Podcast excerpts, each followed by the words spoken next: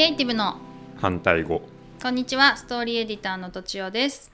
イラストレーターの八木渡です。このポッドキャストは一応クリエイターであるとちおえみがゲストをお迎えしてお送りする番組です。今回もよろしくお願いします。よろしくお願いします。今日のテーマは、まあ、共感はい。についてうん。なのかな、共感とクリエイティビティの関係性みたいな、まあ、八木さんが以前ノートに書かれてたことをはい。話したいなと思ってて、はいノートの内容をなんとなくあの教えてもらってもいいですか？そうですね、うん。えっ、と「本それとクリエイティブ」っていうタイトルではい。書いたノートなんですけども、はい。最近 SNS を見ていて、うん。なんか「本当そう」とか「本当それ」みたいな「それな」とか「本それ」とかっていう、なんか共感を示すワードがいっぱいあるなと思っていて、はいはいなんでだろうみたいなところを考え始めたのがきっかけで書いたノートなんですけど、うん昔だったらでもハゲドウとかありましたよね。あそうですね。確かに。ハゲドウもあったな。うん。はい。でううんん。なんだっけな。ロバート・マッキンリーっていう確かそういう名前の人が書いた「ストーリー」っていう本があるんですけどその本にうん。ストーリーテリングの上手い人っていうのはうん。まあ稀にいるっていう話があってで上手い人は、まあ、3人とかで友達と一緒に集まった時にストーリーテリングが上手い人は、えー、と自分のまあ息子のこととかをうまく話して話し終わった時に友達が、えーそうそううちの息子もそんな感じ」みたいなうんうん。相づちを打つっていう話があってはい。だけどその相づちを打った友達は、えーまた別の話とかした時に相手に何にも伝わんないみたいなことがあるよみたいなストーリーテリングの難しさを表現するためにその著者がそういうふうに書いてるんですけど共感するっていうことと何かストーリーを語るとか新しいものを作るっていうのは違うんじゃないかっていうことをノートに書きました。うーん今の話で言うと共感させる人がものを作る作れるみたいなそうですねそうですね。まあ共感に限らないんですけど、はいはい。はい。見た人とか聞いた人にうん。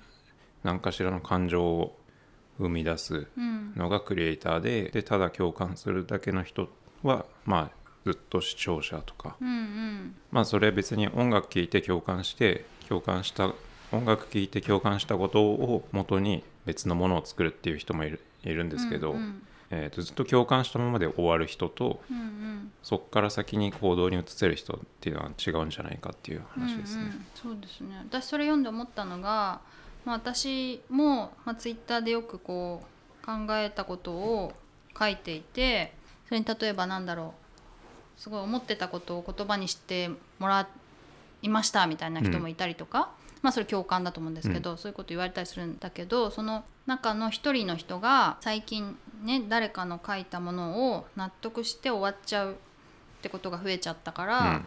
なんかツイートを見るのをしばらくやめてたみたいに書いてた人がいてうん。なんか同じことを思ってるんだなって思ったんですよね、はい。共感して満足しちゃう人がうん。結構多いなってことなんですかね。そうですね。共感っていうのはすごい大事なことではあるんですけど、うんうん。今 SNS とかで「いいね」を押す回数がうん。すごい多くて、まあ、僕ああご自身が、はい。はいはいはい。自分で押しててももう明日には忘れてるみたいな。まあねまあね。あれは何だったんだろうみたいな。あ そうですか。ほんまあ、えーいいね。押した後にもう一回話したり妻と話したりはするんですけどうーん。これ良かったみたいなこういうことがあったみたいなのはあるんですけど、うん。いいね押して満足してるだけになっちゃうんじゃないかっていうのがうん。ちょっと懸念していて。あ自分自身が自分でですね。あーなるほどね。本当そうだねみたいなことを言った瞬間に、うん。えー自分もそれ考えてたんだって思うんですけど、でももでもそれ自分もそう考えてたんだみたいなことを言っても、ううん。本当はそこまで緻密には考えてないんですよね。まあ確かにね。その緻密さがうん。本当は重要で、はいはいはい。緻密だから相手に共感されてるんですけど、うん。その本当そうって言って終わった時に、うん。その緻密に考えるっていうことを放棄しちゃうんですよね。あもうそこて再現るようなされちゃってるからねはいでそれはいはい。で自分でちゃんと考えるっていうのを忘れてうん。とりあえずなんか誰かが言ってくれたことにうん「いいねいいね」って言ってたらそのうち自分は考えられなくなっちゃうんじゃないかなって思っていて、うんうん。それで書いてるんですよね。うんうんうん自分で書くとそのなんか大変さも分かりますよね。そうですね。自分で考えて、うん。だからこうっていう理屈とかをちゃんと構築するっていうのが、うん。だから今日本当そうなんですよっていうその本当そうに至るまでの道筋をうん。自分でちゃんと、えー確認しとくっていうことが大事なんじゃないかなとはいはい思ってはいますね。なんか共感っていう言葉自体がはい、軽い意味の共感もあるしそうですね。すごい深く深くこう共感したもあるし、で割といろんな場面で使われがちなので、はい軽すぎるなと思うことは結構あって、うんでまあ共感を求めるために何かを作るみたいなのはすごく虚しいなと思うんですよね。うーんでも共感を意識して結構書くことはやっぱ自分もしてるだろうけどなんかそこを目的にすると寂しいなっていうのがあるんですようんなねる。ほど。嬉しいんだけどね、うん。共感してもらうと。嬉しいんですけど。それはどうですか？八木さんがなんか書く時とかに、はい。共感はどれぐらい意識してるんですか？共感してもらうっていうのは。実際はそんなに意識はしてないんですけど、うん。まあああそうなんだみたいな風に思ってもらえたらいいかなとは思ってますけど、うんうん、共感っていうかなるほどなみたいな。うんうん。じゃあ自分はこう思うとかって言われる方が面白いですけどね。うんうんうん。反論であっても。反論。まあ反論実際は結構きついっちゃきついですけど、わかるな。うーん。僕が読んでる本とかでもういろんなこと考えてくれてる人がいてそれを僕が読んで考えるきっかけは与えらまあその本から与えられてることとか結構多いので、うんらそれをがまたなんか生まれてるんだったらいいかなっていう感じはありますね。うんうんうんうん。新しくあこうやって考えるんだみたいなことを誰かが見て刺激を受けてくれてれば一番嬉しいですね。うんうん。うんなんか結構その共感されないだろうなって思いながら書いたやつとかもあるんですけど、はい。私の場合ね、うん、そういうのに「あ分かる」って言われるとすごい嬉しかったりするんですよね。ああ なるほど。まあ、それをなんか分かられてたまるかって思う人もいるみたいでああいると思いますね。そうそう、わかるっていうだうんそのちょっと難しいですけどわかわかるって何っていうのをちゃんと考えときたいなって思っ最近特に思っててほうほうはい、まあなんでかっていうと、うんイラストレーターとして仕事をする時に分かりやすいものだから分かりやすくしたいからイラストを入れるっていうケースが結構あって、はい。